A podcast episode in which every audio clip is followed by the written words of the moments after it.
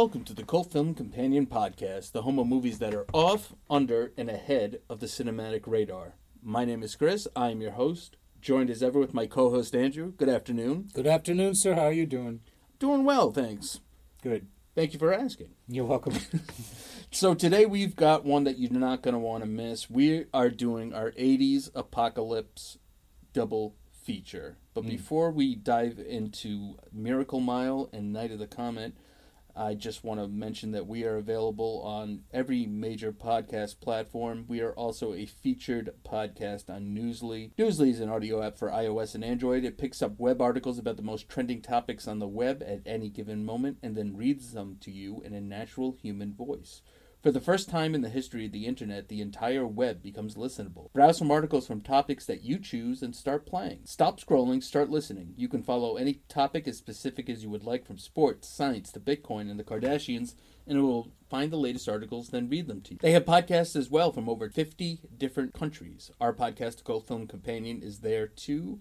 Download and use Newsly for free now from www.newsly.me or from the link in the description. And please use the promo code CULTF1LM Cult Film. Drop the I, pop in a 1, and get a month free premium subscription. We are also a featured podcast at www.blindknowledge.com, which is a DIY creator collective that have video casts and podcasts from around the world from amazing creators where the creators come first and they are all about giving you quality content.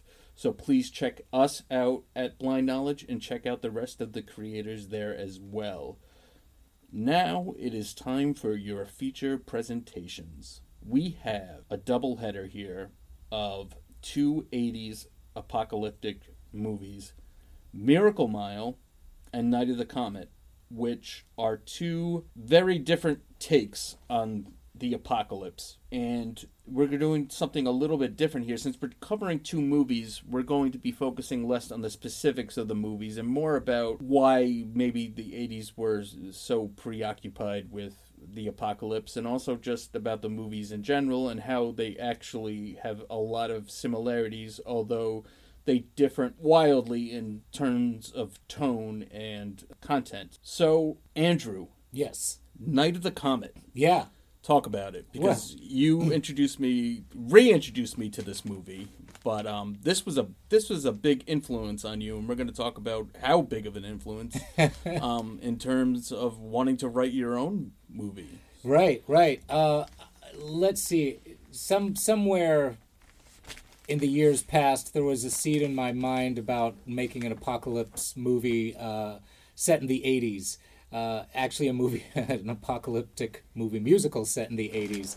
And I got a kick out of the idea that everything that came after the 80s simply didn't happen, that it was all over then. Uh, that, that kind of stemmed from the idea that I had, which was the 80s were kind of the last time we saw some real pop culture and this is my opinion in my opinion only and this is no offense to uh, you know the later generations that came after me. And I, I, did have someone who got really upset. He was like oh so basically he was, he was younger than i was he was like, "Oh, so basically, you know, I didn't exist." I was like, "Well, yeah." I mean, if you want to attach that personally, I mean, if you want to get that personal about it. But can we honestly say, at one point or another, some of us have just wished the '90s were erased? Well, I don't even wish that so much. It's not that the '90s were so bad for me personally, but that you know I kind of attribute the end of pop culture as we knew it in the 80s coming to an end in the 90s with the on, onset of grunge and Nirvana and Kurt Cobain.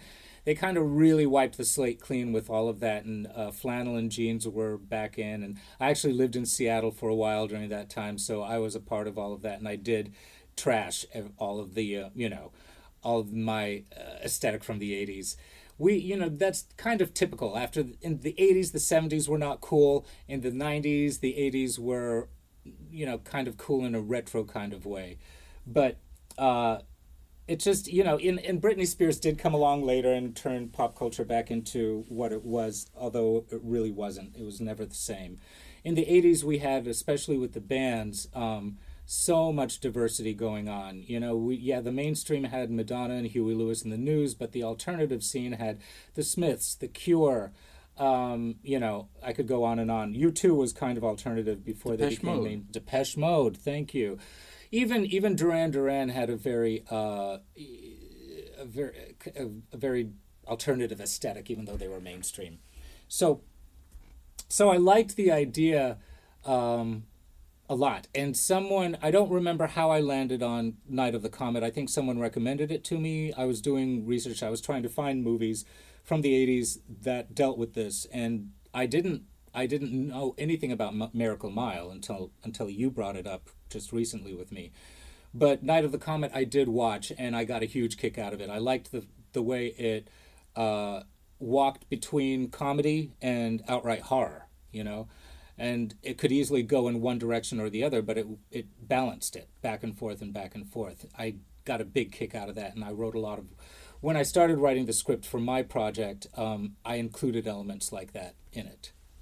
Yeah, so Night of the Comet, we have everyone looking forward to this this big return of a comet, and people are talking about, oh, this is like the return of Halley's comet, and there's comet watching parties, and but it, we also get a quick, and I didn't notice this the first time that I watched it, um, but we actually get a quick scene where we see scientists preparing something under in an underground lair where they have this kind of like it's very um it's lit very ominously and Yep. it looks like they're kind of preparing for the worst and the worst does happen because the comet uh, essentially wipes everybody out that isn't wasn't in a place that was either secure well it turns out the government facility wasn't secure Right. They, because their vents were on, but it's steel. It's steel that actually protects you from the comet within the context of this movie. Right. And so the characters that we lead? follow, huh? is it lead i think it's It's lead. steel. Is it- It's steel because they're having a conversation about Superman. He he can see through steel, but he can't see through lead.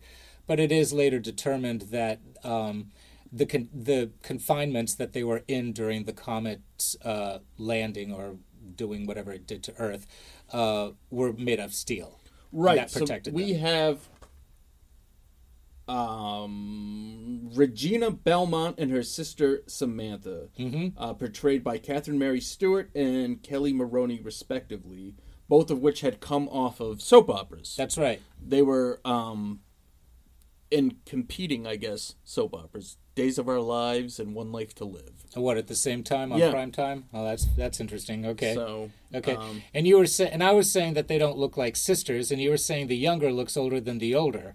Uh, s- yeah, They Yeah. don't. They don't look like sisters. They but- do not look yeah. like sisters, which is something that um, Thom Eberhardt brought up on the commentary for this. He's the writer director of Night of the Comet. Mm-hmm. Um, he had specifically mentioned that he wanted. he talks a lot about, which is very interesting. Going into the backstory of this, the producers of this kind of helped cast the movie, and the producers of this movie. Again, we're not going to get too much into specifics because we're covering two movies here, but the important things to note are the producers of Night of the Comet had just come off the success of Valley Girl. Oh, that explains a lot. Yes, and this was kind of shoved into their laps. They didn't really want to revisit Valley Girl. It seems like well, we've already done the Valley Girl thing. Like even Valley Girl's at the end of the world, which I guess is kind of the pitch for Night of the Comet. Yeah, it's like Valley Valley Girl meets uh, Omega Man. exactly. Um, and so going back to the the two leads that were cast, um, he they were like, well, the casting director he didn't really have much of a say in terms of all the casting, but the casting director kind of said, I mean, well, th- these are the two best ones here, and some of the people that were um, Heather Langenkamp, who would later go on. This came Night of the Comet came out in 1984. Uh, 1984 was the also the year that the first Nightmare on Elm Street was released, and she ended up being the lead in that, which kind of launched her career, which petered out. But um, But she auditioned for Night of the Comet, right? she did. Yeah. Um, And she read. She read with one of the stars. She actually ended up reading with Catherine Mary Stewart, who is the older sister, but looks younger than the younger sister. In my personal according to you, yeah, according to me, yeah. I could have no idea what I'm talking about. Well, no, that, that could that could actually be the case in terms of their act, their ages, their real I ages. I tried to look them up, um, and I don't want to stereotype women, but one of the actresses, and I'm not going to say which one, for respect out of her, I can't seem to find her age anywhere. Even on IMDb, you can't find her birth date. I can find uh, no.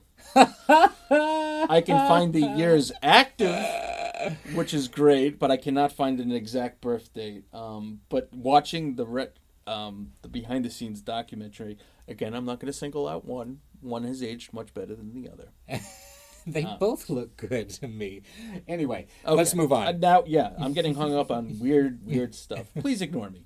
So, Night of the Comet. Um, yeah, Thom Eberhardt, who previously was working at PBS, that was like his only experience, and he kind of wrote Night of the Comet. Um, and he he he saw the success of Valley Girl, and he, he was like, okay, well, what about Valley Girls at the end of the world? And he did some interviews with actual teenage girls, and he kind of got some some insight from them. And one of the things that all all the teenage girls, again, I don't want to stereotype, or, but their biggest concern seemed to be dating.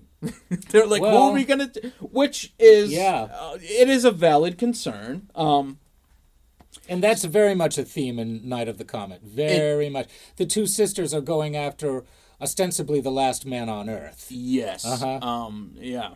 Um. Even the last eligible. bachelor. Basically. Yeah, we'll say that. Yeah.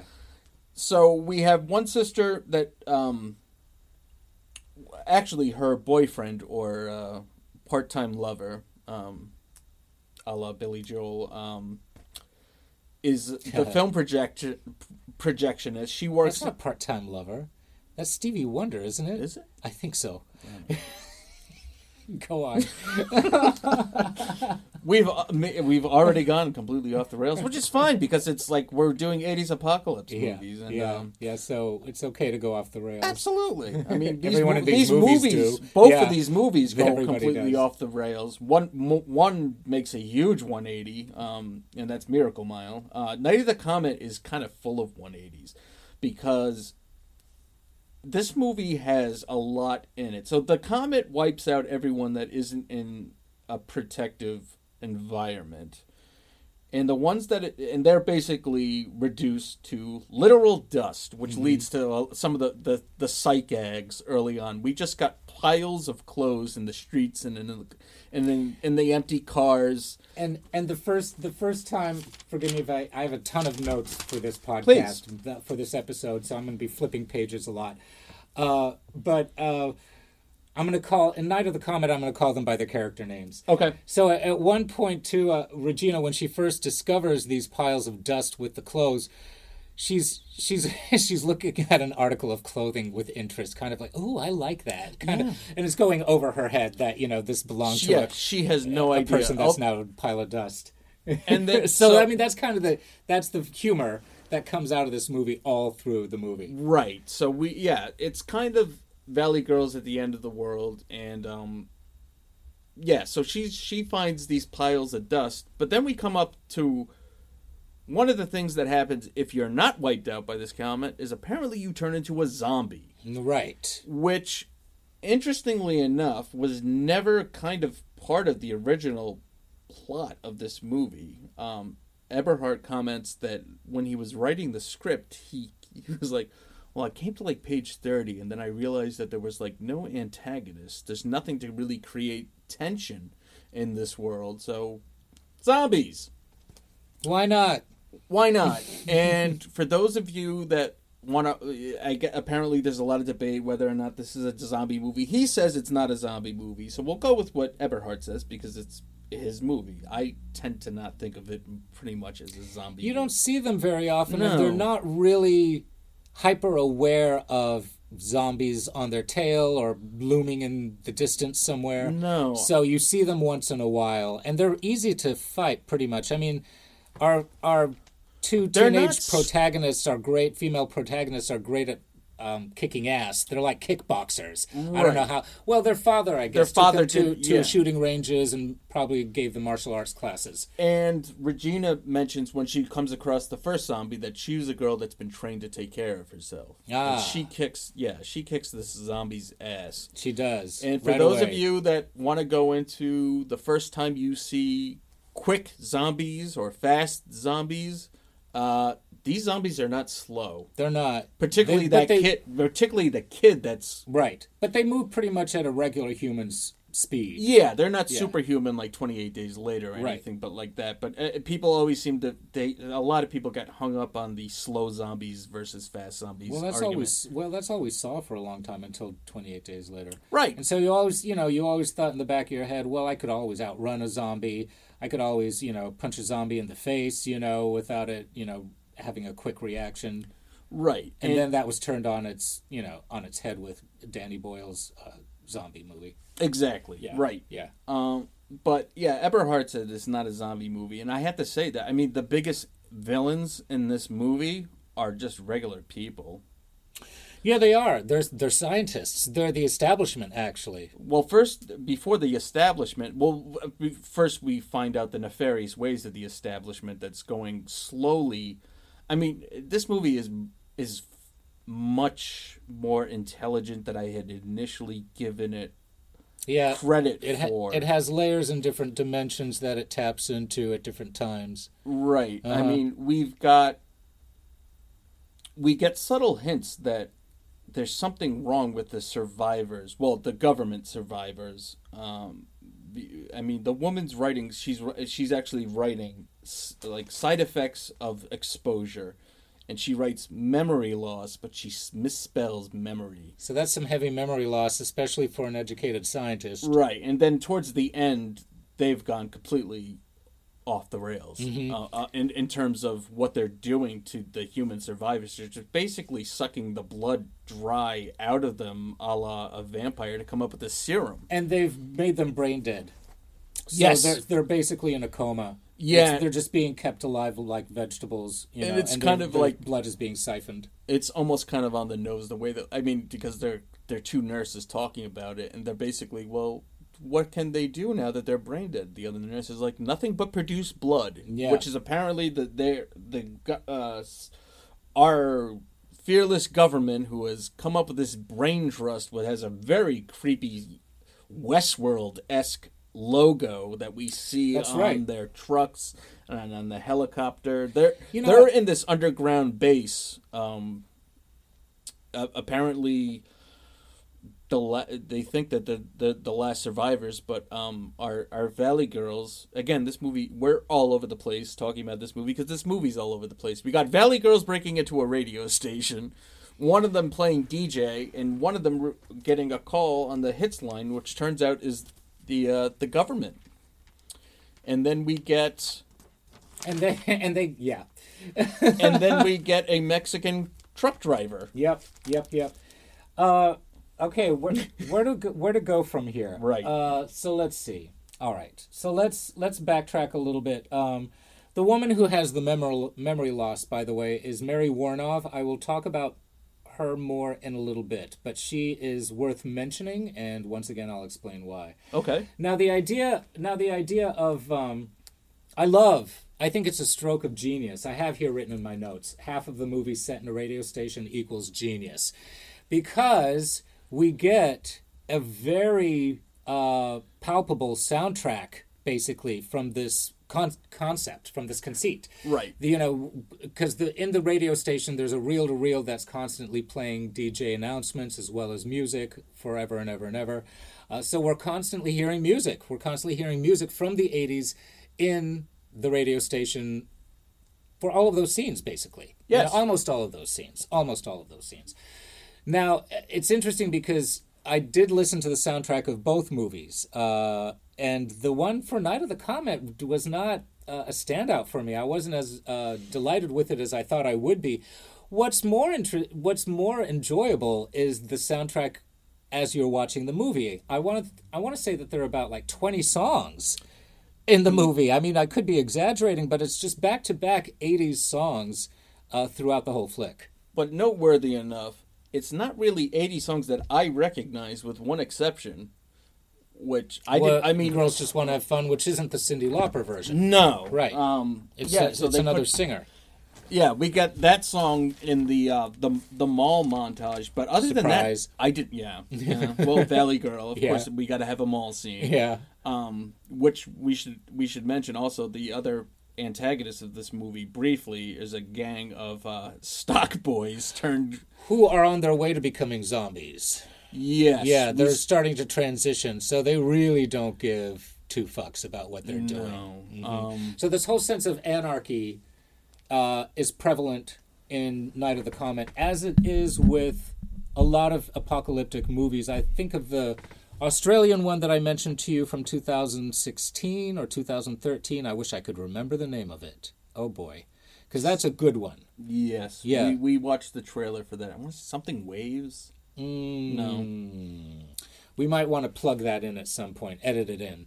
Uh, so yeah, just make a make a note. okay Uh, but that's that's an excellent one. I should I should remember it. Uh, but that's also a movie where everybody is behaving completely primally, uh, you know, as animals, basically, uh, with complete anarchy in their minds. And I say anarchy in the worst sense. Um, I actually think anarchy can be a good thing, but in this case, it's not. these final hours These final hours, a from good 2013 2013, a really good Australian apocalyptic movie. It's very, very gritty uh, and intense. It's basically in real time, you know, right before it all hits. So, uh, so you know, with with that as in comparison to Night of the Comet, two very, very different flicks. But in Night of the Comet, you still have a little of that anarchy going on, yes Mm-hmm. and um and it's dangerous and violent. Right. And yeah, th- so the soundtrack we got a lot of 80s music, but we don't get any of those like one-hit 80s wonders like No, but begging- a lot of them are good songs. Yeah, but you I know. could have gone for some Kajagoogoo or uh, some Johnny Hates Jazz or some uh, Mexican radio. I mean, are these songs all originals that are in the I, movie I for the most so part? because I was watching. I didn't recognize Yeah. any of the songs. So I mean, And, that like, says a lot right there. You know, it doesn't have to be you know No, the, I mean, the top forty. we have to mention that this movie had a budget of seven hundred thousand dollars. That's unbelievable. And they did both movies actually, but that and Miracle Mile had very limited budgets that they had to work with and work around. Compared to seven hundred thousand dollars, Miracle Mile had a lot more to play with. Um, How much did Miracle Mile have? three point seven million. So they had a mi- three million plus the budget of Night of the Comet. It's weird. You think it should be the other way around. Yes, You know, uh, but you see, you see the mo- you do see the money in Miracle Mile because it's all leading up to the apocalypse, whereas Night of the Living Comet is all post-apocalypse. right. Yeah. Um, and pretty soon we're going to start segueing into because there's a lot of similarities here between these two movies. Kind of more so behind the scenes technical stuff. Even though I said we're not going to talk too much about that. Um, in very broad strokes. Uh, but Night of the Comet, it's it, it tonally is kind of. I mean, you get a lot of humor here, and this was. I was surprised to find out that this movie's only rated PG 13. I thought this movie was rated R. It should be. I mean, in my opinion, it should be. But yeah, I mean, I'm sure back. I don't know for whatever reason, like it, you know, it doesn't have anything too explicit that would garner an R rating. But no, there but there's some. there I are mean, moments. there's some uh, questionable. Like, the younger sister, she basically strips down to her bra and panties. It's only a dream, but she still does. and it. then she gets killed. Yeah, I mean, it's it is. It's well, she, it's, disturbing. She thinks that she d- she turns out she's not dead. Well, I know, no, it's a dream sequence. Shut up. no, no, no. But then the older sister is told at one point that her younger sister is dead. Right, but that's for different reasons. That's when Right. the scientists come in and are supposed to give her a lethal injection, and and Mary Woronov's character, whose name is Audrey, uh, does not. Right. She she she actually has compassion. She she's the only one of the scientists that see what they're doing is wrong. Yeah. It, but it, which was odd to me because at first she seemed like the most cold Mm-hmm. towards this whole thing. She's very hesitant about even going out to get survivors. She thinks that they should all focus their attention on surviving themselves. Right. Sure. Yeah, she's got a very clinical. She she plays it well. She's got She a very clinical uh, mentality and, and modus operandus with her, and uh, she is very cold. So it is. It's all the more of kind of a revelation when she does show sympathy for these for these survivors that they're trying that they're you know that they're preying upon. And, and going back to the PG thirteen rating, this is uh, just a note bit of trivia. This was one of the first mainstream movies to ever have the PG thirteen. Oh, really? Uh, Red Dawn was the very first. Sure. Okay. movie. Okay. Um, and once again, it's in 1984. I keep bringing that up because we've done movies in 1984. 1984 was a was quite the year. Things turned into neon in the 80s, and then, but I mean, also there's the whole Orwellian take on it. You know, which Sure. is like, uh, you know, 19. Ni- the book 1984 the film was made in 19 and it's f- in 1984 and also uh, you said that your version of Miracle Mile, the DVD, actually has 1984 as a companion piece to it. Yes. What? Who released that? It's not- MGM. so it's an MGM release, and they threw 1984 on with Miracle Mile, which is weird. And then we're doing as a double feature Night of the Comet, which was released in 1984. So there's some synchronicity going on here. Yeah, there's a lot. When did the video for Synchronicity come? Oh, that's a good question. I want to say 1984. I wouldn't be surprised. Um, uh, yeah, but 1984. Um, this movie. I mean, it's it's very. I mean, the fact that the producers from Valley Girl were involved in this movie doesn't. You know, I, I think they took a lot of the crew from Valley Girl to help make Night of the Comet, and this was this was Tom Eberhardt's uh, directorial debut. He had written, it was his di- directorial debut. He Yes. hadn't directed anything. No, he Okay. previously had worked, for, like I said, it, it had only worked for PBS. That was the only kind of showbiz t- ties that he had. No, no, no, no. He wrote Sole Survivor, which was a few years earlier. Or was it the year before? Or no, it was the same year, wasn't it? I think so. Didn't Sole Survivor come out? Yeah, so he wrote Sole Survivor, which is a good flick uh, that we should cover at some point that I told you about. Uh, about a woman who is the only survivor in a plane crash, and she experiences a phenomenon that apparently happens where uh, people, I don't know, see dead people. That's what happens to her in the movie, at least. Right. So it's kind of Sixth Sense meets Final Destination kind Yeah, of thing going right, on. right, right, right. Um, In fact, yeah, yes, yeah. I'm just going by what Eberhardt says on the commentary, so maybe he's lying to me. I want to say he directed Sole Survivor as well, but maybe not. I think but he did. I think I remember in the research that he had written and Well, directed that. Well, then maybe he did that after Night of the Comet. and They both got released the same year. Sure, not quite we, sure. We could have an, uh, a Yeah. true romance kind of thing Yeah. going on here with, you know, you never know Which came first? Right. Yeah. Right. The, Yeah. the comet or the survivor, I suppose. Um, so I like that. and then, but both of the both him, Eberhardt and De Jarnatt, who wrote and directed Miracle Mile, so both of them like the sc- I mean the script for Miracle Mile was around for a lot longer than the script of Night of the Comet. Night of the Comet got picked up much sooner, but he had a meeting at Orion um, Pictures, which was a huge thing at the time. But they said that the, the budget for this was going to be far too expensive, um, and he eventually came around to like a, a smaller production company, where the producers for Valley Girl were kind of. Uh, he said that um, he kind of defaulted to them in a lot of in a lot of ways because he wasn't as experienced with them.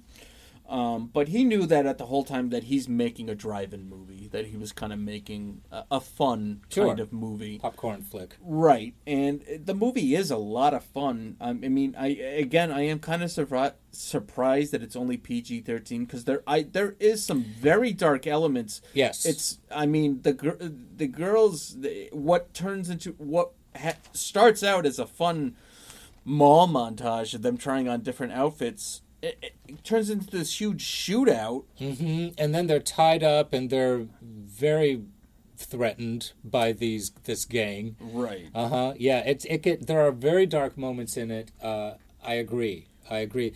There's even um, a Hunger, Hunger Games aspect when she's rescuing the children from the scientists' facility towards the end. You know, that's going on here. Um, and there's there. Uh, I mean, I won't I won't go into it, but there are certain elements of why I didn't do Highway to Hell with you in, Okay. in, in Night of the Comet. So so it's it's there. I mean this is and I need to I need to mention that this is prevalent especially uh, in movies in the 80s.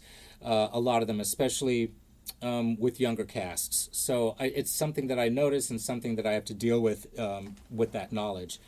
But I want to piggyback on that in a lighter sense, I think, by saying that I was I was a teenager in the '80s, and not only was I a teenager in the '80s, I um, would visit uh, Southern California a lot in the '80s. I was born in Ventura, so I was I was going back and forth visiting family a lot in the '80s. Both of these movies take place in Los Angeles in the 1980s, with uh, well, not with teenagers. Miracle Mile, they're actually grown-ups, uh, but they it's they're still there's still kind of a little bit of a teenage vibe in uh, Miracle Mile, but it was very uh, specific to that time, being that age at that time. Uh, I remember that very clearly, and it defined my world very much. Being a teenager in the '80s, it was like all of culture was catering to me and my friends. You know, so it was a good time. You know, if you if you didn't know a lot of the other stuff going on in the 80s. I mean, there was so much going on in the 80s that was glossed over through uh, Reaganism. Right. You know? Yeah. Yeah, yeah. Um, so Eberhardt, uh, you know, a lot of companies they just wanted to buy the script and they didn't want him to direct, and he was kind of insistent on, I want to direct this. So, um, And he had just filmed Cherry 2000, or yeah, he had just come no, out. that's the that's the that's the. this is going to happen a lot. Yes, Go ahead. Yeah. Go ahead. Yeah. So, so, Sole So he said, I Survivor wanted- or I- Night, yeah. Night of the Comet. Uh-huh. Yeah. I want to direct this. Yeah, but according to his commentary, this was his first movie, so I'm thinking that they probably were they were Sole Survivor kind of um, came after this or was filmed very if he directed it. Yeah. Um, so don't go by these facts. We're not we're not sure if we're 100% sure on that. Um, but i this goes into what happened with Steve De Jarnatt. Uh, Miracle Mile was a script that had been floating around Hollywood for close to 10 years and it was one of those movies that kind of got bounced around a lot and if you've seen Miracle Mile, I hope you've seen both of these if you're listening. But you know that Miracle Mile. Um, I mean, it's arguable. It's arguable which one of these has the more downer endings. I tend to think Miracle Mile does, because um, Yes, it does. it does. I mean, Um, I, I did crack the joke at the end of Night of the Living Com Night of the Com- Night of the Living Comet, Night of the Comet that uh, that it seemed more bleak to me than the end of, of Miracle Mile, but Night of the Comet is much more fun at the end. Yeah, it, it, at, it at is the fun. end, we've Yeah. we've got the um, the RKM references wrapped up. Uh huh. apparently the RKM. We'll get back to Miracle Mile in a second, but the RKM. So Regina is playing this video game, and she's hell bent on the top ten of this video game is going to be all her. And RKM pops up randomly, and apparently he had no intention of resolving this. Uh, but crew members and like producers kept asking him who RKM is, and he goes, "It doesn't matter. The whole scene is about her, and we're trying to show that she's aggressive and competitive and all this kind of stuff." But then he finally resolves it at the end. We find out RKM is this uh, valley guy, I would yeah, say. yeah, who shows up out of nowhere and to the complete delight of the younger sister.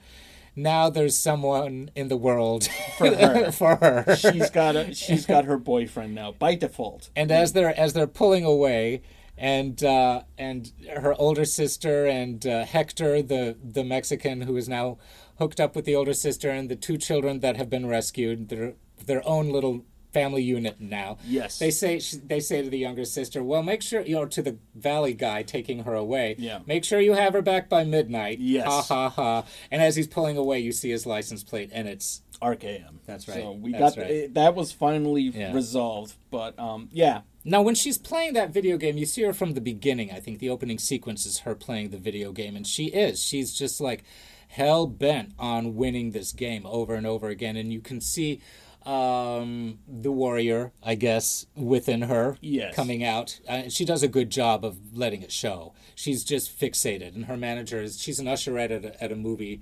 house, you know, Yeah. and uh, at a movie cinema, and she's playing the video game while she's on the clock. So her boss is like, "Will you please get to work? Can you like go down the aisles?" And uh, and she's like, "In a minute, in a minute, in a minute, I gotta win this game." yeah. so she, oh, it, it should be noted that I mean these girls were trained. Their father, who is uh, apparently away on some Green Beret mission, um, is left with the and they're left with their stepmother, who they don't even call bitch. mom. They just call Denise. Yeah, Um, the Doris. or is it Doris? It's Doris. Is it Doris? Yeah, Doris. Yeah. Doris. Doris beats the shit out of the younger sister. Punches her in the face. right, which is another reason why it was like PG thirteen. The stepmom just straight up cold cocked this girl right in the face. Like the slapping is one thing. That's daytime soap opera. I'm sure that actress is slapping someone at least once a week in a soap opera. But I mean, she gets punched and flips over the couch. Um, where was I going this? I don't know. Excuse me, I have no listeners. I'm smoking So, a cigarette. um, I'm like blowing smoke into the microphone. Go Yeah, ahead. the microphone can take it. The microphone's fine. So their father has a military background. They they talk about how that's why they kind of have the self defense training and they have got some weapons training. Um, one of the funnier scenes in this movie, one of the lighter scenes, is they're shooting up this car. Um, In downtown LA. shooting up this car in downtown LA. I got some interesting notes about the shooting in LA kind of thing, but uh, yeah, they're shooting up this car. I forget the kind of gun that they're using, but it, it actually kept locking up um, during production while they were filming the scene. The the gun was kept locking, blocking up or locking up, and it, it, it wouldn't fire.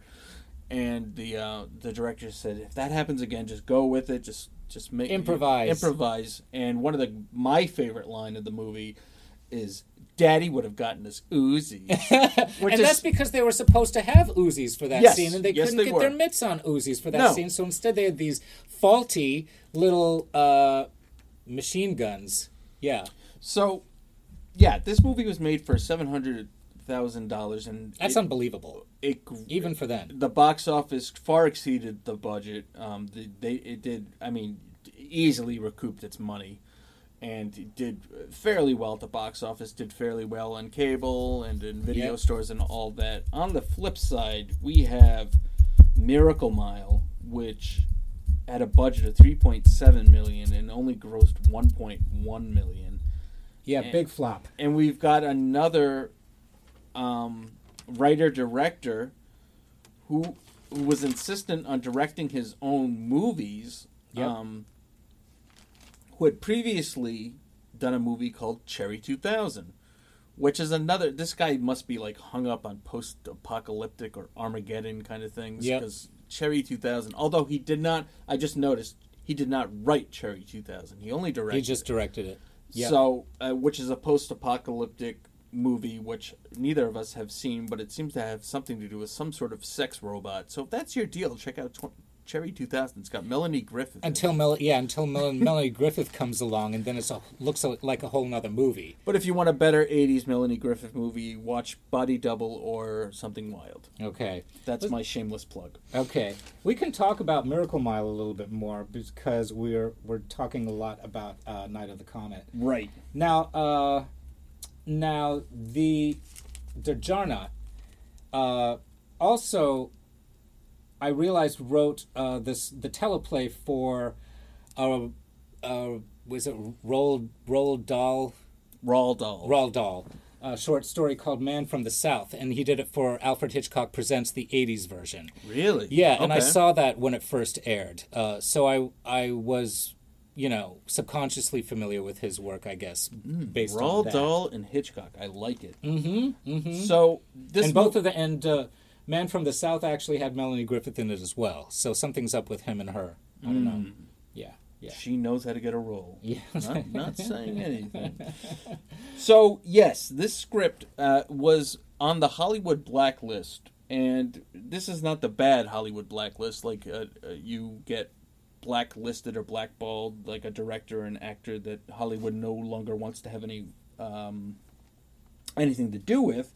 The uh, this, this the screenplay blacklist is a list of ten movies of of unproduced scripts. So it's not movies. It's ten unproduced scripts, like the best of the year. And I think it was 1983 or 84 that this movie was on that list.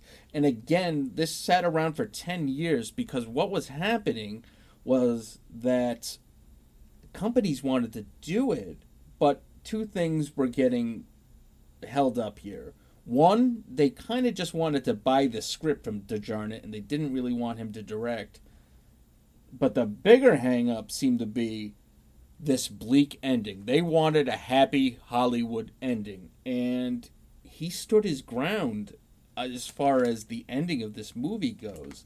And it's very interesting because this movie, as uh, somebody quoted saying that this movie has the biggest lurch in tone that they had seen in quite a while. One of the critics. Um, both these movies received similarly pretty good reviews. Uh, Miracle Mile more so than Night of the Comet. I, um, but then again, Night of the Comet is a lot more fun. Miracle Mile starts out a lot of fun, and De Jarnatt has introduced it at screenings as a John Hughes comedy, which uh, a romantic a John Hughes romantic comedy, which it kind of it's kind of starts out that way. We kind of have like a very sweet 80s meet cute at a museum and mm-hmm. we get this traveling jazz trombonist that falls in love with this waitress mm-hmm. and I kept thinking of I kept thinking of Bill Pullman in Lost Highway. That I, I would I would rather see Bill Pullman as a white man jazz musician, I think, than Anthony Edwards.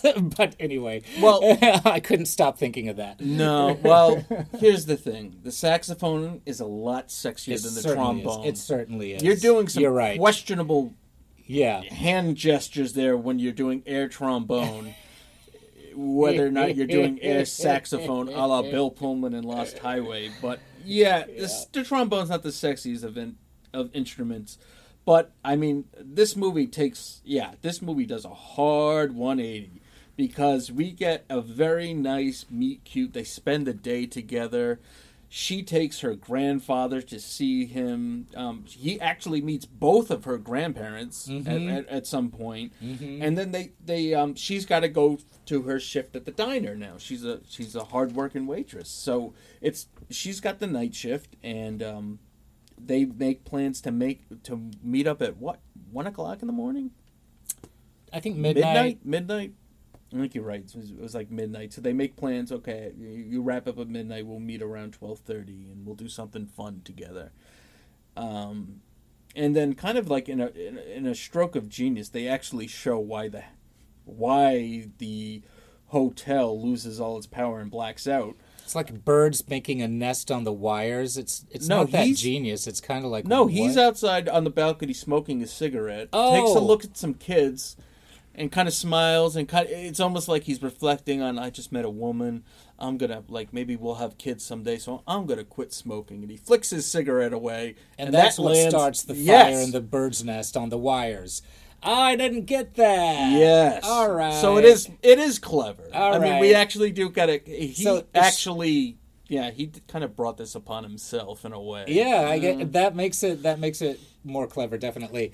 But it short circuits the hotel. The electricity goes out, and he sleeps right through his date. Yes. Right, and then the electricity comes back on. He doesn't know he slept right through the date, and he goes to the diner, and it's too late. And It's like three o'clock in the morning at that point. Yeah. three thirty. Yeah, Yeah. because he's talking like, "Well, Harry, you, you really messed up. You spent Yeah. the girl of your dreams, and now mm. you're three hours late for your date." not good, not good. And the phone rings in the phone booth outside, right. and he answers it, and that's when we get the big 180. Yes. I mean, uh, like up until this point, this could have easily been a romantic comedy. Mhm, and it was working well on that level. too. Absolutely, the Mhm. the um, They're both they both have a lot of Anthony chemistry. Ed- they both dated in real life, by the way, when Oh. they were making this movie.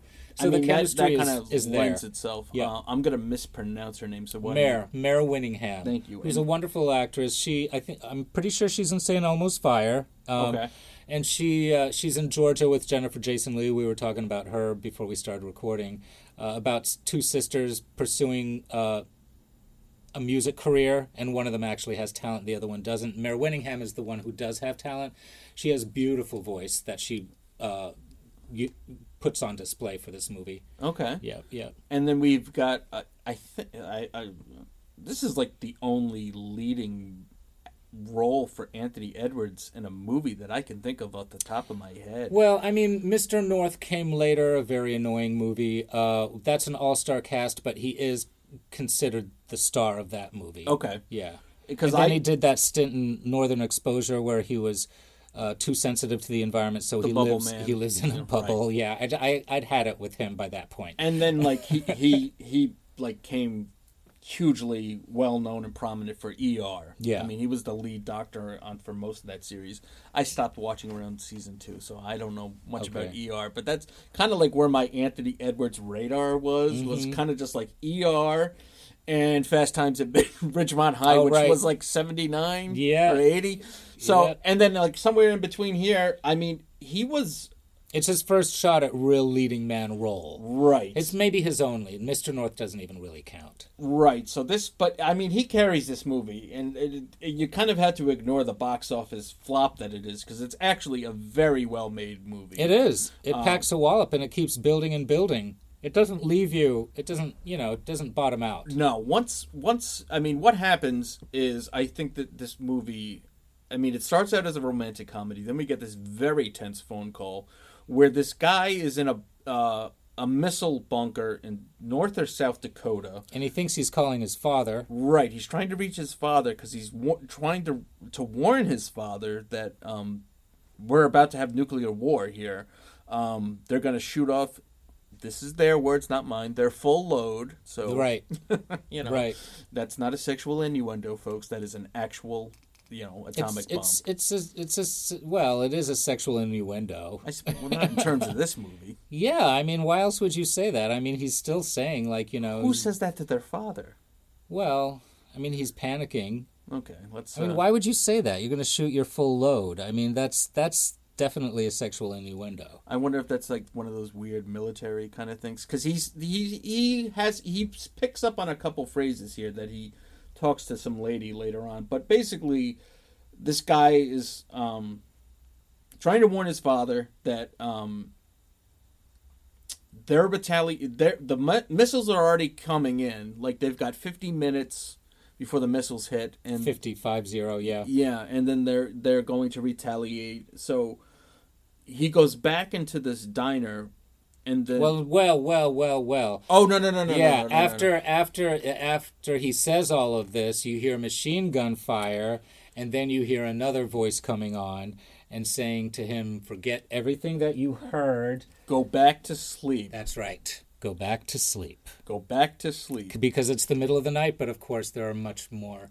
uh, bigger overtones to that statement. Sure, I think that that was yeah. That no, Yeah. that line was definitely crafted with Yeah. more than just like Yes. oh, it's four in the morning. Right. You should be sleeping. This is uh, This Big is- Brother telling you Mm-hmm. because Tune guy- out. Yeah, because well, first the guy in the phone says, "Yeah, this is all a joke," and then you hear him. He's saying, "They can see me on the monitors. They can see me on the monitors." Hmm.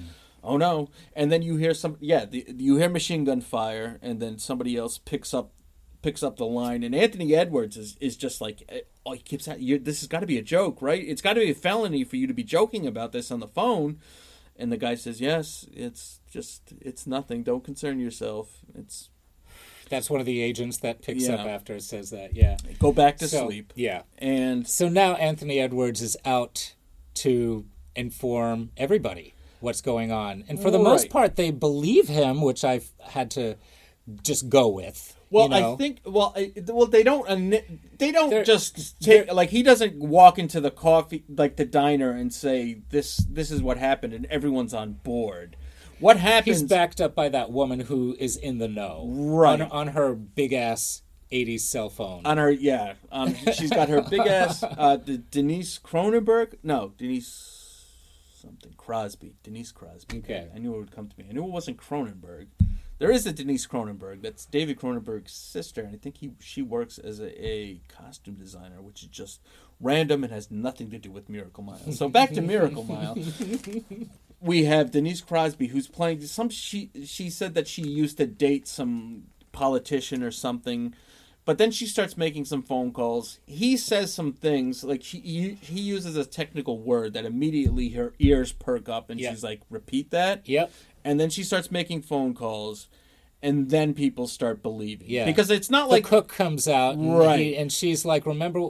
They have an exchange, and he's like, "Wow, so this is really happening." She validates it basically. yes, she validates. we don't get yeah. It's not just people are like immediately on board going. Well, really? Well, but there is a there is a degree of that. There you know, is, that you but have I mean- kind of just go with. I mean, yeah, but we do get some validity from from her, mm-hmm.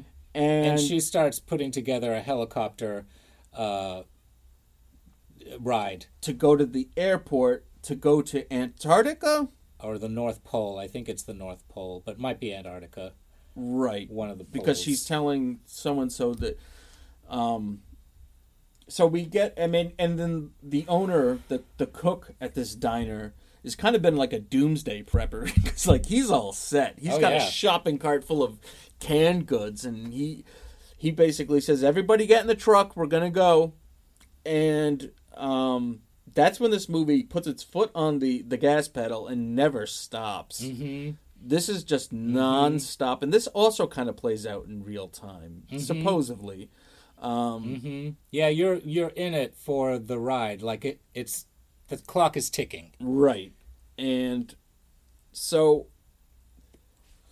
he, anthony edward joins them because somebody steals his car. One of the guys one of the homeless guys that's been preaching out there is like not spoony. Like no one's gonna blow up spoony and like he ends up stealing a car i think. Okay. and then so they're in a truck and then he notices he asks we got to go back for uh, mara winningham's character. We got to go back for her. And the, He's the, like, no way. the cook initially says yeah fine and he jumps in the car but then he notices that they're headed in the wrong direction so he um, this is where he obtains a gun and he puts the gun to the, the, the diner owner's head and basically says, Well, we're going to stop. And the guy's like, No way. He's like, You're going to jump out? You're going to jump out here. And, um, And he does. he does. He jumps out, and then he run. I mean, then he just starts to run into some of these side characters that are just littered throughout this movie. Mm-hmm. Because after this scene, we never see this this troop of people ever again. Mm-hmm. They're mentioned. Well, specifically, Denise Crosby's character is mentioned. Um, but we'll get to that. Um, but we never see them again. We're left with Anthony Edwards on the highway here, and he runs into an actor who I only know from Forrest Gump, Bubba, Okay. who's got a sweet '80s uh, Adidas tracksuit on. Yes, he does. he does. And this is kind of where we get the Chicken Little kind of thing going because then the story starts to change. He told the truth to these group at the, the at the diner, but what he tells Bubba, I'm just going to call him Bubba for the sake of simplicity. What he tells Bubba is that it's a nuclear it's a meltdown at one of those um in a nuclear power plant. hmm He starts changing the story a little bit for different people. Yeah, Right, and then yeah. we get this like chaos. This is when the chaos starts because they go to a gas station. There's all this miscommunication between the cops and the owner of the gas station, and they end up accidentally killing two cops. Well, presumably dead. Well, they catch on fire. Right. I think they're dead. Well, yeah. I'm saying presumably. okay. I mean, maybe they're in the burn unit, or not. Okay. but basically then we get just nonstop kind of like set piece after set piece where he he goes and and finds um I need to find this character's name. I can't keep calling her Mara Winningham. Make a note here. Mayor. Just say mayor. Mayor. Yeah. He's got to go back and get Mayor. and um, he convinces her grandparents to. Um, at first, they agree to come with them, and it should be noted uh, one of the sweeter things in this movie is that well, the grandparents are estranged, Mm-hmm. um, and we get that through the course of the conversation um, early from earlier in the day. But um, she says that they they they had said that they were never going to talk to each other until the day that they died Mm-hmm. which is kind of telling because then we get this kind of sweet scene where the two of them pull up in a car and they're gonna go They reunite and they tell they tell the kids, quote unquote, the adult kids, that um that they want to spend the last you know few minutes on Earth together. They're gonna go get what? They're gonna go to a he's diner gonna get something yeah he says Yeah. something about a heart attack kind of meal. pastrami meal or Yeah, something yeah. yeah, yeah, yeah. and uh yeah it's very sweet it, and it, it's interesting because i mean miracle mile is is is it's a love story that's kind of happening at the end of the world Mm-hmm. It we, is. We we go. I mean, we'll get. We're gonna get to the ending, but we go from the beginning to the very end of this relationship. I Mm-hmm. mean, how many movies can say that they cover everything? This movie has the very beginning, their first meet cute at the museum, and then um, they eventually. I mean, through. I mean, it's just a series of mishaps, one after the other. Um, they finally get to the building where the helicopter is ready to take them away to safety to hopefully survive. But it turns out there's no pilot. So then he's got to go find a pilot. He tells her to wait. He still hasn't told her the truth, but she kind of picks up the pieces by talking to all the other people loading up the helicopter and getting it ready. Um, he finally finds a pilot um, in, in this like all night gym, which is And they're all working. Yeah, that's right. They're all working out. yeah.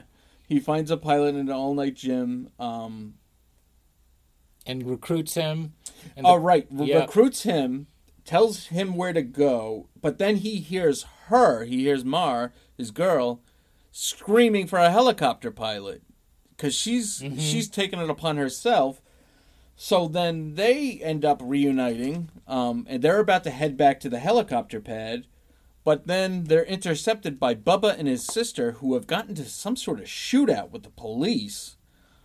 And then we get a department store scene where he finally tells her the truth about what's going on. And then we kind of get this very nice kind of moment. I mean, you said the clock is ticking. We actually get a moment where the two of them are just talking, um, and they're surrounded by clocks.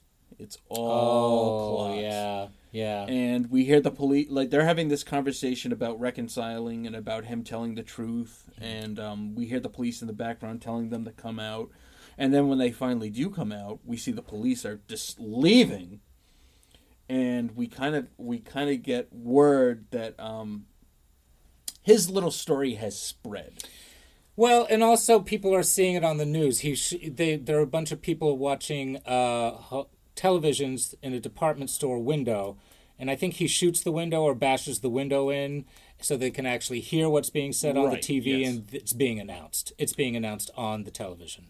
Because previously in the night, probably about a half an hour earlier, he had he was they had stolen the police car, him and Bubba, and he gets on the radio and actually asks him about an evacuation plan. Um, okay, that's right. So And they don't know what he's talking about, right? no, right. they supposedly time, doesn't know what he's talking about. stage in the game. Yeah. But then quickly we kind of get. I mean, it's it's interesting. Both of these movies have very beautiful shots of empty, empty streets. Sometimes at night, sometimes during the day. Yep. Um, Yep, that whole 80s urban nighttime uh, feel is very much present in Miracle Mile. right, Uh, it is in Night of the Comet too, but not so much. A lot of that is during the day, right. Um, with this kind of hazy red sun beaming down. Well, the red, to- the red is the the the comet's leftovers, and the people and the people Yes. basically who have turned to dust are kind of floating through the air.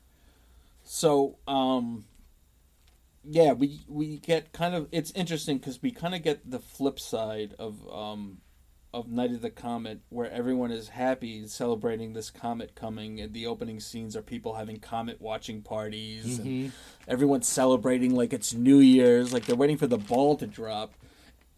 At this point, we we turn to the the the the final third of Miracle Mile, we have everyone and their mother trying to get out of Los Angeles.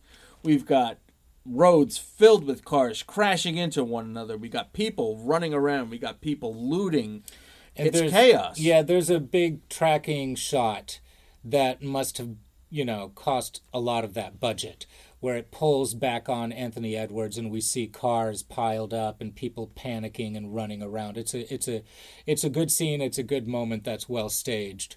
Yeah, and I think with Miracle Mile, uh, I know with Night of the Living Comet, they weren't able to block off streets a lot, so they No. had to film like early hours or when people weren't around in LA, like a Sunday morning. Right. Um, with Miracle Mile, I, they probably did close off streets for Yes, what they did. they did. Yeah, even though I heard that they had to go back and film some more stuff after afterwards. Um, yeah, they had to yeah, do some they, reshoots. yeah, and they didn't have hardly any budget to do that, so they No. had to be, you know, they had to really find their way through that. So yeah, the, Yeah. It, I mean, we've got total chaos here, Yep. and then we get we the lovers get back to um, the building where the helicopter pad is, and the they they're going up in the elevator, and the elevator stops, and they think that this is it, and they kind of like we we get some very sweet and tender moments between them. I I don't find it. Uh, surprising at all that they actually had a, an off-screen relationship because their chemistry here it, it, it's palpable. I mean, Mm-hmm. it, it really is. It feels very genuine. It, it feels like two people that have kind of like had this love at first sight kind of moment. And they've decided to spend it together, spend the end of the world together. Right, and they're stuck in this elevator, and we think that this is going to be it. And then they get to the, the the roof, and the helicopter is gone, and the only person left is this crazy drunk guy that's rambling about how this. Uh, well, he uses a very uh, he uses the hard c word to call in, in reference to her, um, Denise Crosby's character that we uh, I had mentioned. Um, so I mean, and this is the very climax of the movie, and this is kind of where we get the down. I mean, it's a very downer ending because you kind of think that it's over in the elevator. Okay, they're going to spend the last moments of their life. The missiles are going to come. They're stuck in an elevator. Then they get to the helicopter pad. Okay, there's no helicopter there, so they're going to spend the last moments together on the, on the rooftop. Then the helicopter comes back. I'm not sure what happened to the pilot, but he's bleeding all over the place, and there's nobody else in this helicopter. Hmm. So they get into the helicopter. the The missiles come. They crash, and they're sinking. They're sinking in a helicopter Mm-hmm. before the final missile comes, and at first they kind of accept it. Then she panics and she wants to try to get out. And he's like there's nothing out there. There's nothing to go back to. But if we stay here together we could become maybe they're going to dig us up in a thousand years and we'll become um, exhibits in a museum or something or at a cellular level our souls are always going to be together um, and yeah this is a downer because then And then it ends. and then we fade to black. The credits start rolling. yeah, I mean, I was very surprised by that ending. I was like, what? Like, you're just ending it right there. I mean, it is kind of a like, It's a gut even punch even ending. even even more than a downer. It's just kind of a shock. It's kind of like, uh, I guess there's there's no way to end it any other way. No. you're just gonna die. Yeah, and there is there is something very romantic about it when you meet someone and those and that feeling is there from the beginning. Um, for people who are in love with love at first sight, like this is a movie for them because these two people have just met and they are falling, you know, they're falling in, in goo with each other, if Yes. not total love with each other. But so the end of the world comes and they are allowed to um, fulfill that, go with that, and spend it together up until the end. So they they never get past that initial love at first sight or goo at first sight. You know, No. they're they're in that, and they capitalize on that. You have to. They're forced to capitalize on that. and then we kind of get love love at convenience with Night of the Comet. It's kind of like, well, Hector seems to be the only guy alive. Yeah, but he's hot, so it's like it's Is he? okay. I think so. I. Yeah. So I mean, so that's that's kind of that's more of the two sisters uh, fighting over that one guy, even though the younger sister, the older sister, has already made claims on him. Right. But they do have a funny moment where they're fighting about him, and they both crack up laughing because they just realize how absurd the, the whole thing is. Right. You know? I- and they're fighting over the last guy in I mean, world. and again, I mean, you wouldn't get away with that today. But the younger sister says, "But what if he's a fag?" Yeah, there's gay stuff in both movies. Like there's Oh, right, like there in, is. in Miracle Mile, like the the the pilot who's the workout dude ends up being gay. Because, and I didn't even catch this, but he's like, I got to bring someone, and it's another guy. I thought it was I thought it was I thought it was a chick. Um, It kinda yeah. a little bit. So, but I mean, it's it's it's a dude. And I also found out in the trivia that when he, later when Anthony Edwards is trying to find that guy, the pilot, the same guy, he mistakens another guy for that guy. Do you remember that? Yes. That's a gay porn star. That is actually a well-known gay porn star. Really? Yeah. Okay. I don't I don't know who he is, but yeah. So so it makes its way into uh, Miracle Mile, and just you know, as an offshoot with during with that conversation at Night of the Living Comet. you Yeah. know, Night of the Living Comet. I keep saying that. That's fine. At this point, I've just come to accept it. At first, I was going to correct you, and I was like, nah, nah, we're just going to roll with it. We'll just roll with Night of the Living Comet. It's very interesting to me. So, I don't know if this, you came across this in your um, your research, but up for Anthony Edwards' role were both Nicolas Cage and Kurt Russell. Oh right, I did see that. Now, Mhm. and I saw that Crispin Glover auditioned for the voice of Chip. Who was Chip? Do you know? oh, Okay, the voice of Chip? the voice of Chip, and so I don't know who Chip is. You might want to edit Listeners, this part out. please, if you know who the voice of Chip is in reference to Miracle Mile, please hit me up on Twitter at Cult Film Comp. That And- might have been the one guy on the phone who announces it. Oh, I could see. Crispin Glover doing cray cray like that and doing it better actually than the actor who did it on the phone. Right. They should Better- have cast Crispin Glover in that role. Better yet, listeners, find Steve Jarnett on Twitter and, and hashtag cast Crispin Glover. I mean, go back and redo this.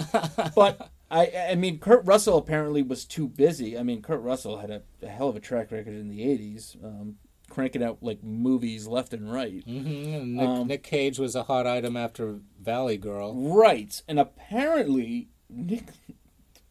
This is only the kind of thing that Nicolas Cage would want to do. Is he kind of wanted to do Valley Girl Part Two in Miracle Mile, which really wouldn't have worked for the character. He wanted to do that? yes. What, so where does he get off making. Okay. Well, All right. I mean, uh, I mean, he is a Coppola. he is a Coppola, and I did tell you about the the movie where he randomly starts talking like Humphrey Bogart at the end. No, stop. No, I mean, no, this no, is- I let's mean- not talk about Nick Cage. Okay. I know you like him, but I just I can't. I can't. the man's a true thespian. The man is not a true thespian. Well, he's he's. I mean, maybe in Technically. stop it. So uh, yeah, but no, that totally wouldn't have worked. Um, I can't. I I could. Anthony Edwards kind of seems to be hot and cold on this movie because at one like he kind of sings its praises, but he also says it's very dated. I mean, they didn't really have the the money. He says the, the special effects are dated, but I mean, I don't care. Like, I love these special effects in both movies. I really do. I love the fact that they're hopelessly trapped in the 80s, those special effects. I mean, it's, you know, I but I like watching old Doctor Who. I like watching that kind of special effects. So it doesn't bother me. No, it doesn't It- bother me either. yeah, I, I I kind of love it. it. I, I I Mhm. mean, I'm always if if it's practical effects or CGI, give me practical effects. Yeah. I don't care if you Yeah. can tell they're I'm, aren't you so CGI'd out? Oh, every, oh. everything. Oh. Pretty, yeah, enough of CGI. Yeah, Death to that's why. That's why we keep going back to these pre CGI flicks for our Oh. science fiction Yeah, entertainment. I don't. I mean, have, I was a more of a. I was a, a child of the '80s, but I. I mean, I was a teenager in the '90s. But I mean, to me, like the '80s, I kind of always.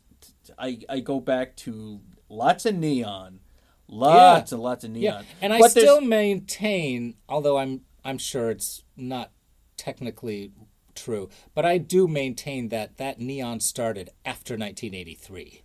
That's my recollection, and that's my you know. It might have. It was definitely prevalent in Night of the Comet, which came out in '84. Mm, So they To- must have filmed it in '83, but still, I was actually because I'm that kind of film nerd. I, I watched all the credits, and there's actually just someone credited for Neon in That's this right. movie. that's right. So I mean, but on the flip side, we got kind of like the John Hughes esque kind of thing going on with Miracle Mile, where there's there's no neon in Miracle Mile that I can think. of. Um, The clothes. there's some there's some neon in the the gym. There is, is. yeah. There is. So I take that back. Uh-huh. But I mean, I mean, you're in full on 80s there, like aerobic workout video. you know. Leotards, Yeah, yeah. all of that Um, hot pink with the hair bands. It's like, you know, Olivia Newton John, physical, all of that. yeah, You know. yeah. So that, but uh, I mean, like Night of the Comet is like drenched in neon, though. Like I would say. Uh, It is, especially that radio station. oh yeah, That's I mean, all neon, you know? I, by the way, I love the poster for Miracle Mile that has the palm trees, and the one in the foreground is on fire. And the fire flames look like leaves, you know, the palm leaves on a palm tree, the branches. It's really good, and it's very uh, 80s Art Deco looking with the with the mushroom cloud way off in the background. Yes, Great poster. which will be included with this episode. I know exactly what you're talking Yeah. about because I went to check because the distribution for these movies is odd. Um, they somehow both ended up at MGM, although neither one of them were initially produced by MGM. Mm-hmm. And they just one of those acquired titles. If they buy out a company, they get whatever existing IP is there. So I mean, wasn't it soon after that MGM got absorbed by I don't know what Touchstone or something? I, have lost Yeah. track at this point. yeah. Um, so they, I guess this was one of their last, you know, forays into releasing movies. I don't know. So um, there's a beautiful Shout Factory combo uh, for Night of the Comet, and then That I- has two posters on it. yes, it's got um, the original poster, which is kind of just like a dark, ominous Twilight Zone kind of feel to it, which is very interesting. With a door opening and a shadow uh, silhouette going through it, if I'm correct. Am I right? Yes, you are Yeah, correct. Yeah. So Um, looks looks kind of like uh, Close Encounters or something. Right, and uh, Thom Eberhardt talked about how he was influenced a lot about these empty city movies that he called them, Mm-hmm. Um, Love it. and and how the first episode of the Twilight Zone was an empty city episode. Mm-hmm. I mean, I'm trying to narrow it down. There's a lot of empty city episodes of, of the Twilight, Zone. Yes, there are. Uh, it's funny because when I had my idea for my movie, uh, it was when lockdown started. And well, no, it was before that. But when lockdown started, all of a sudden I thought, "Oh wow, I can start doing this. I can start, you know, filming empty streets and empty neighborhoods because no one's out, you know." And I remember there was even a billboard for Wheel of Fortune because it had come back on the air with Pat Sajak, and uh, I, I thought this this was even better. You know, I, I got out my my camcorder because I wanted to shoot it on video, uh, and did some stock footage of that. You know, Sweet. yeah, yeah. And by the way, just for the record, you read what I what little I've written Yes. for it, and you liked it, right? I loved it. I was actually I was going to surprise you. I was hoping at the end of this episode we could talk a little bit about Andrew's written project. We so can. We, we will.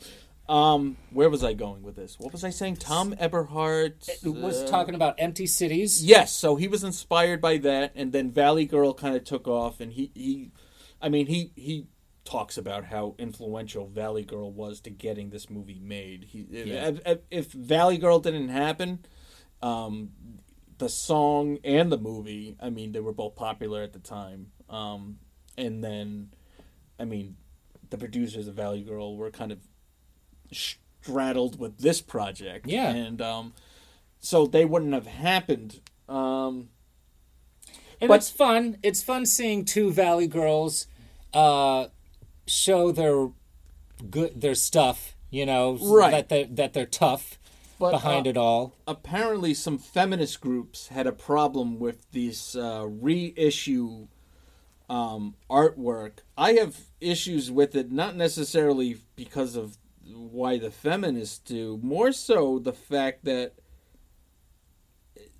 Zombie Cop, who's kind of Let me see. who's kind of right there on the cover, only appears in a dream sequence. It's kind of misleading to put Zombie Cop there. Those were real cops too, or or just they weren't actors. No, yeah, no, yeah, um, yeah. I don't, I don't like this. No. I prefer the original one. Me too.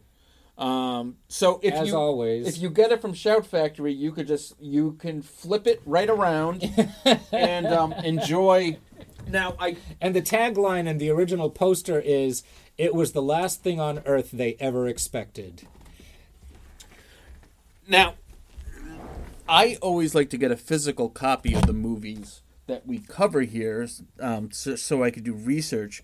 What I ended up with Miracle Mile is there's actually a much nicer release of Miracle Mile out there, featuring the cover that you were just describing, the Art Deco Oh, yeah. palm tree. Um, for some reason, this was the first thing that came up on Amazon. And this thing's just shoddily thrown together. I mean, it's, a bad picture bones. Oh, it's a terrible. Yeah, it's the two of picture. them holding each other as it all goes down. But- and you, yeah, you think that it could be anything. Yeah, I mean, it's not. I mean, so if you're going to get a copy of Miracle Mile, go for one of the nicer editions. The only positive I can say about this is that there's no bonus features for Miracle Mile. There's not even a menu screen. You could choose between Miracle Mile and your only bonus feature, which is oddly enough the John Hurt version of 1984. So and which both of them i mean uh, i'm guessing that they were yeah mgm acquired orion because both of these movies were done by orion miracle mile and 1984 And were then done by MGM orion and then MGM released and them. mgm up, obtained them What? Who? Night of the Comet was done by. Oh no, no, no he had a meeting he had a Yeah. meeting at orion. Orion. Orion was big stuff in the 80s. Mm-hmm. I, I remember you see that logo, Orion logo. It's just like you, you, you just kind of reminisce. Mm-hmm. Um, but I mean, we got kind of like two sh- two shades of the '80s here um, in Miracle Mile and in Night of the Comet. Now, Night of the Comet was released when, '84. As well as, and oh, it was Miracle Mile that was eighty eight. Yes. Yeah, Miracle Mile was eighty eight. So there is a four year difference between the two of them. Yes. terms of Um, yeah. Miracle Mile was finally released September 11th, 1988, at the Toronto Festival of Festivals. Okay. That's from Wikipedia. I don't know if the Toronto Festival of Festivals is actually a thing. I have heard of the Toronto Film Festival. That might, well, who knows? I don't Who know. knows? But So- uh, but then it came out in May nineteenth, nineteen eighty nine, to uh, wide release, and it was uh, critically acclaimed. Um, has a great soundtrack. Well, score has a great score by Tangerine Dream, who who It's scored. it's excellent. I listened to that soundtrack. It's it's really good. It is. Yeah, Tangerine and it builds. Even just, just the soundtrack itself, if you listen to it, there's a constant build to it. I mean, Tangerine Dream was just one of those. Like, it's a. I guess they're a band technically, but I just know them from their film scores and, Mm-hmm. and, and a lot of '80s music. They do a Mm-hmm. lot of like synthy kind of music. I, I particularly like their score for "To Live and to Die in L.A.," Mm-hmm. which is a great movie. Um, But I mean, speaking of the Twilight Zone, going back, I mean, I mean, Miracle Mile was a story that was going to be used for tw- the, the movie right? Twilight Zone yes. Um, and before Spielberg came on and did Kick the Can instead. Right. Okay, So I mean, the but that's that's interesting because, I mean, in the Twilight Zone movie, aren't those all old episodes of the Twilight Zone that are redone? Aren't they all? I Except for the opening sequence. they might. I know for sure two of them are. So to Kick the can is, and then Terror at like twelve thousand and is. what what were the other stories? There's the other one, that terrible one where the the actor, all those actors died in that Right, helicopter. right, right, right. Um, what was that? I don't know if that was an original Twilight Zone movie. Do you know what the story you Was called. episode? I just Do you no. remember what it was? No, I just know the director, John Landis. Okay. Oh, it was John Landis. Yeah. Yeah. Well, but I mean, you know, it, okay, but I mean, Miracle Mile is not an old Twilight Zone episode, No. so it's interest. It's weird that they that would be considered. Right. I, I, I think yeah, I think you're right. Other than like the um the opening scene of the two guys driving in the car, one of them is Dan Aykroyd. And the other is Albert Brooks, I believe. Right. Yeah. Yes, it is. Mm-hmm. That um, scared the shit out of me when I saw Yeah, it in you the theaters. something scary? Yeah. Yeah. Oh my god, I screamed in the theater. Uh, yeah. But we're not. Yeah. So the Twilight Zone influence, like it, it's it's always there. I Yeah. mean, it's always gonna be there because it's such like ingrained in our zeitgeist. Mm-hmm. I mean, and they keep bringing it back. Like every mm-hmm. decade, like needs Mm-hmm. to have their own Twilight Zone, which is mm-hmm. fine by me. I'll stick with the original. Thank you very much. But that's just me. Mm-hmm. Um.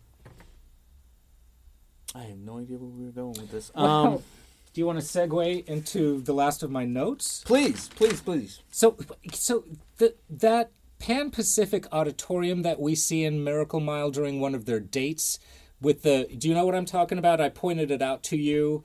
Uh, I said that's that's that's Yes. the, that's what. That's where Xanadu takes place. It's a huge set piece for Xanadu, actually. Okay. They end up having a disco roller rink uh, inside that building.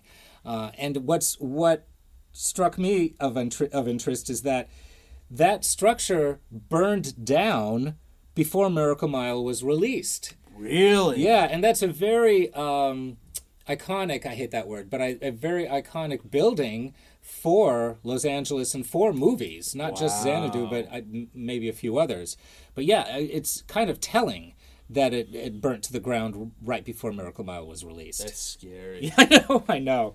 Um, and I mean, it's it's a shame. I mean, I, it's great that Night of the Comet greatly exceeded expectations budget wise. It's a shame that Miracle Mile didn't, but I think it's because it's an 80s movie, but it was written in the 70s, and it's got a very 70s nihilistic ending.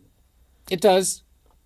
Yeah. So I, I, I kind of, th- but I'm kind of glad that De Jarnatt stuck to his guns and kind of said, "This It- is the ending that I wrote. This is the ending that we're going to do." I mean, it's pretty uh, unapologetic about how it ends. Right. It just and, it, and once again, it just ends. It just ends. you know you don't even see them die. No, and Yeah. I, kind of like the- that. I don't want. I don't. Uh, you kind of get attached to these characters. You don't want to see them die. No, But on the other hand, I don't really want to see a happy Hollywood ending where they somehow like manage to survive. There's so many movies like that. up in the helicopter watching the mushroom cloud, and Right. the copter shakes around and then get, regains its you know its its footing Yeah, in mean, the air. God forbid that someone like Roland Emmerich or Michael Bay got Oh their Lord, hands on this. I hate those. What was that? Twenty? What's the one that Emmerich 2020, uh, 2012? 2012, right? And there's that.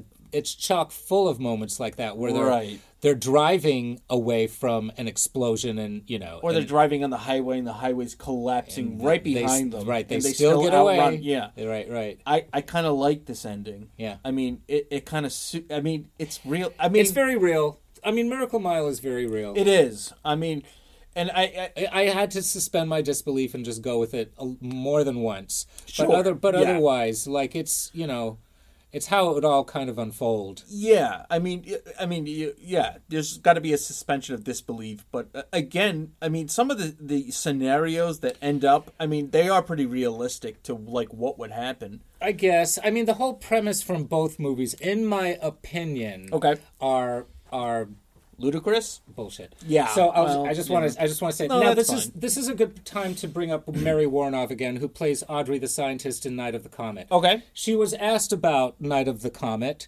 and this is what she had to say. listen, listen to okay, this. I'm excited. Dot dot dot is not a cult movie at all.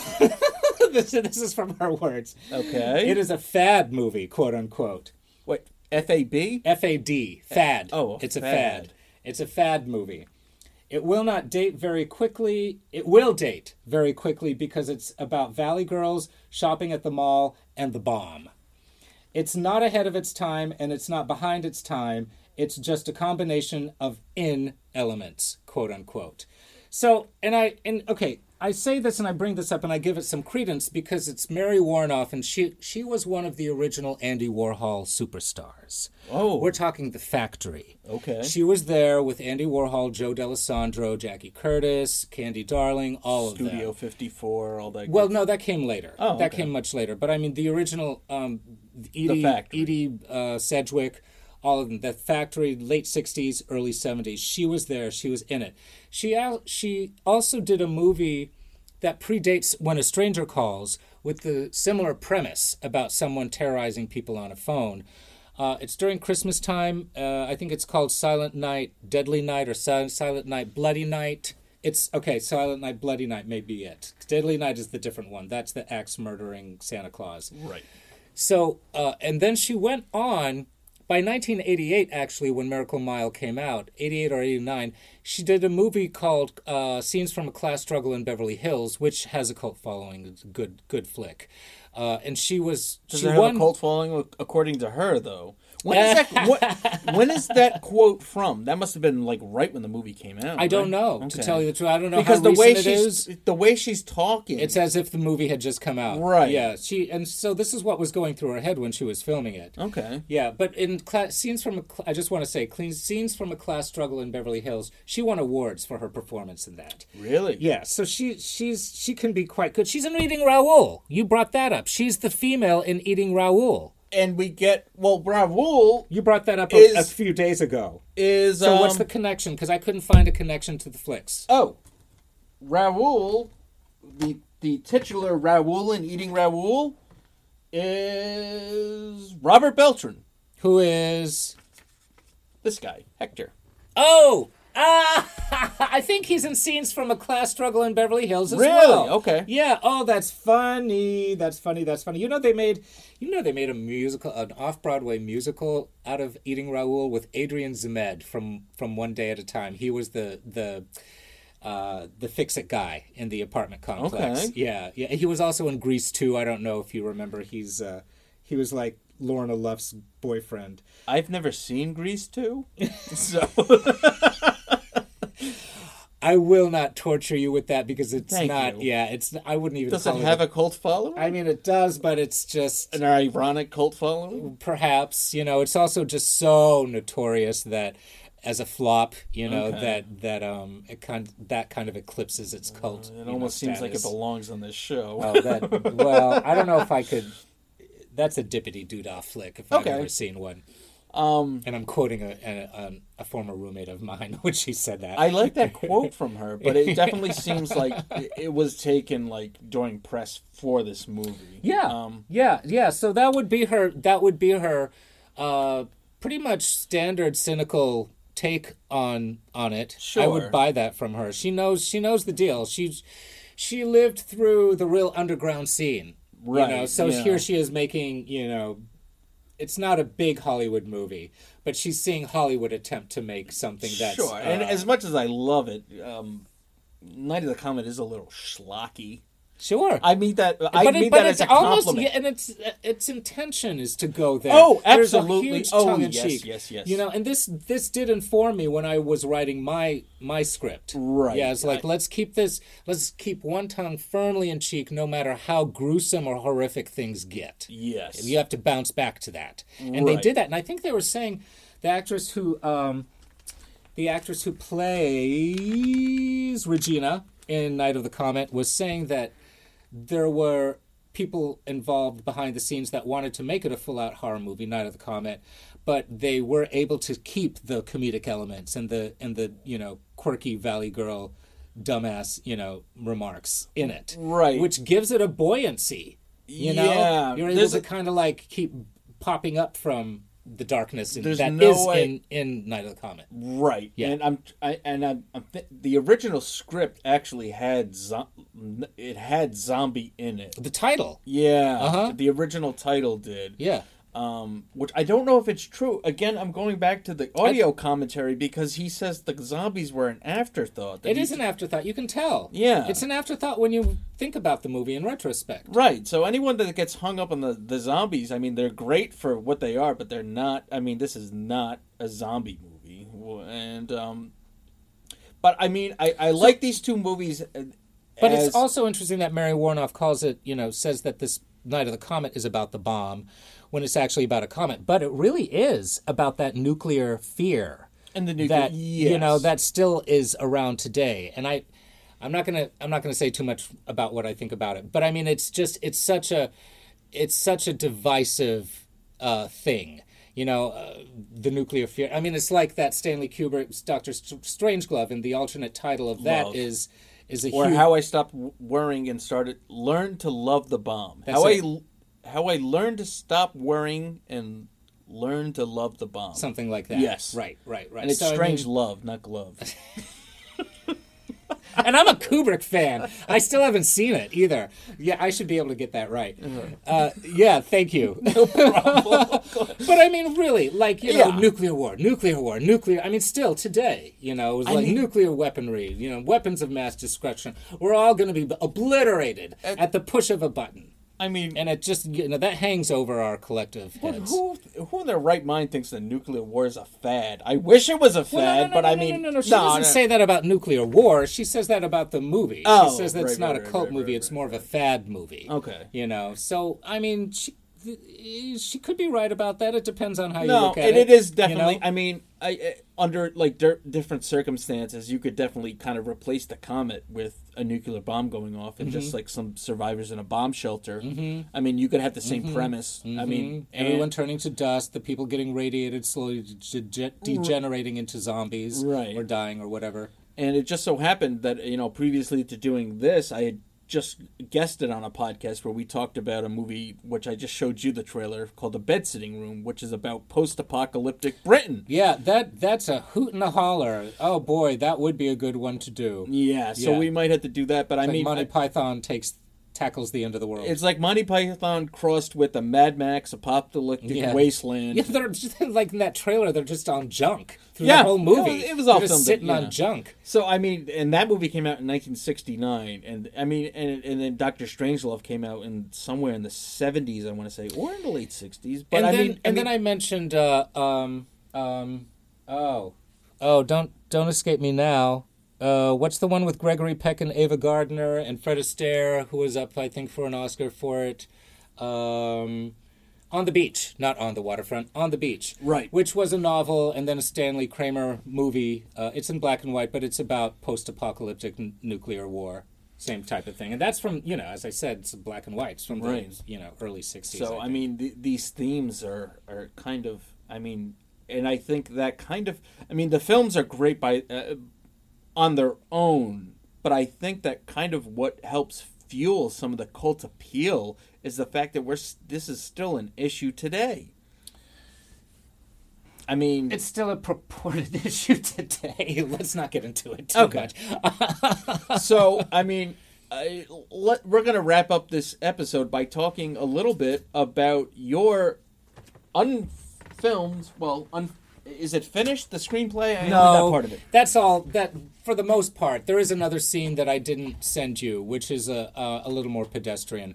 But yeah, I wrote I wrote one scene uh, where uh, a girl, you know, after her her friend dies, goes out into the woods and sings a song called "Today the Earth Stood Still" that I wrote, um, where she confronts uh, basically uh, the heavens, you know, with with this dilemma of the apocalypse. But in addition to that, uh, I wrote an opening sequence that th- I'm so glad you just you get it because so many people don't get it, and uh, it works. The opening sequence is the the characters, uh, our lead characters, getting together and seeing.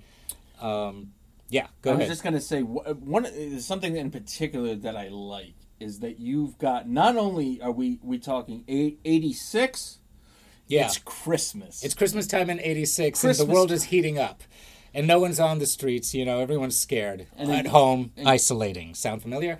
So, and I- Chris is 4 years old.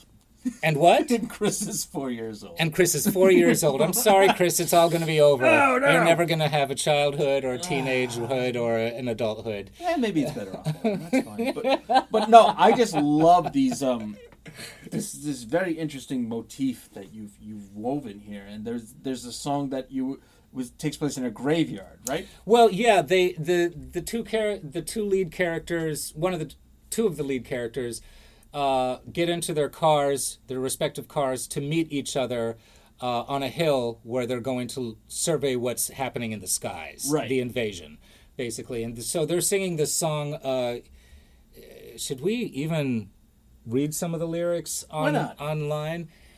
Do you have it there? Yeah. I mean, this is, you know, by doing this, we are copyrighting this just so everybody knows.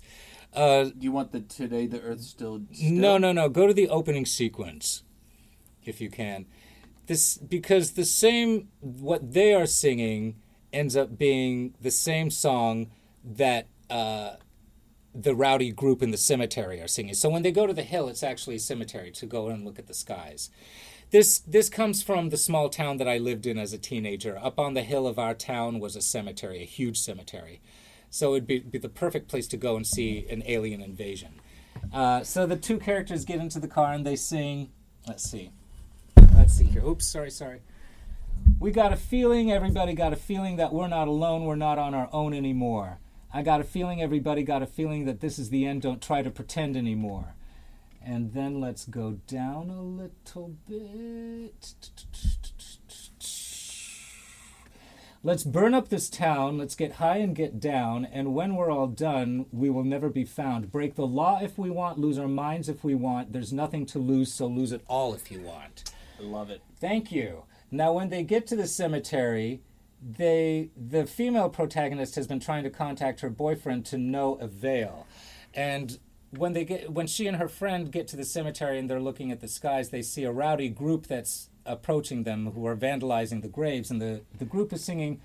Break the law if we want, lose our minds if we want. There's nothing to lose, so lose it all if, if you want. Same thing that they had sung earlier. And then they go on to sing Get our kicks how we want, double dip if we want, down and strip if you want, suck my mm if you want. And that's when uh, the female protagonist sees that it's her boyfriend in the gang. And uh, at that point, she starts to. He said, "He's what does he say to her?" He says, Gonna fuck her in the hey, grave. Yeah, hey lover, want to fuck in a grave? And she said, "What did you just say to me?" And the and the group starts becoming orgiastic in this uh, way that spills blood as well as you know seeking carnage uh, on every level of the flesh. And at that point, the female protagonist screams, and we cut to the next scene where two girls are good, are playing around uh, in a in the woods, and they're eventually going to see an alien face to face. So yeah, man, I was truly inspired when I when I did this. And right. It and would, I, I see a lot of Night of the Comet yeah. Right. The way it's balancing, um, you know, humor. humor with these these Yeah. these heavy topics. Yes, yes, yes. So, yes, um, yes. I, it wouldn't be. It could be done. It could be done on a on a small budget, especially if. Uh, yeah, especially if the singing is live and the and the. I, I don't want to give away too much. So, yeah, we- anyway. we, we got to keep some some secrets here. We gave you enough of a taste. If um you're you're listening to this and you're interested in producing Andrew's script, contact him or contact me and I'll get a hold of him. Um, but uh, we're gonna wrap up this this '80s double feature, our '80s apocalyptic, the Armageddon esque. I don't know what I'm saying anymore. yeah. Um, Night of the Comet and Miracle Mile, both two great movies. Um, it's a good double feature. It is, because you, you. I mean, and I would recommend probably Miracle Mile first, Yes. since it's leading up to it. I was gonna. I, I was gonna say great double feature because I mean immediately from the down that you get from the ending of Miracle Mile, You can lighten things up. you can lighten things up. And Night you, of the Comet. you get a seem- I mean, given the circumstances, we kind of get the happiest of endings as we could with Night of the Comet. Sure. We get the nuclear family kind of back together. Yeah. Mom, dad, the two kids. Mm-hmm. She's teaching them good manners about not crossing against the light, and then we get RKM showing up. Mm-hmm. Isn't uh, isn't it nuc- nuclear family? Yeah, Did you say nuclear? maybe. Nuclear nuclear family, post nuclear fallout. Right. Didn't George W. Bush mix the two up at one point? I think yeah, he did. And Dan Quayle misspelled potato, but I mean, and, and that's your politicians for you. But there's there's so much going on in both these movies that we could they could easily have been um, episodes on their own. But I, I like Andrew said, this is a great double feature. Do Mm-hmm. Miracle Mile even even though Night of the Comet came out first, I would say do Miracle Mile first, and then it it, it almost kind of like you could trim like the first couple minutes off of Night of the Comet and like almost pick up Yeah, like you it- certainly it, uh, could. It almost, it, I mean, it, you almost don't need the comet anymore. You kind of just get like the ending of Miracle Mile. We might have to splice those together, and if we can get the rights cheap enough for MGM, that'll be the cult film we'll- Release yeah, we'll of- splice them. It'll be Night of the Miracle Mile. Uh, so, uh, but we thank you so much for listening. Again, we are on every major podcast platform, um, including Spotify, Apple Podcasts, iHeartRadio, all that good stuff. Interact with us. That was the word I was looking for. Interact with us in the Facebook group on um, on Facebook, Cult Film Companion. Hit me up on Twitter at Cult Film Comp and uh, send us your movie recommendations on Twitter, Instagram, Cult Film Companion, all that good stuff. And uh, check us out on Blind Knowledge and on Newsly. We thank you all for tuning in to this deep dive into the 80s, this somewhat neon soaked era that we love so much. And yeah, uh, keep it cult, everyone. Good night.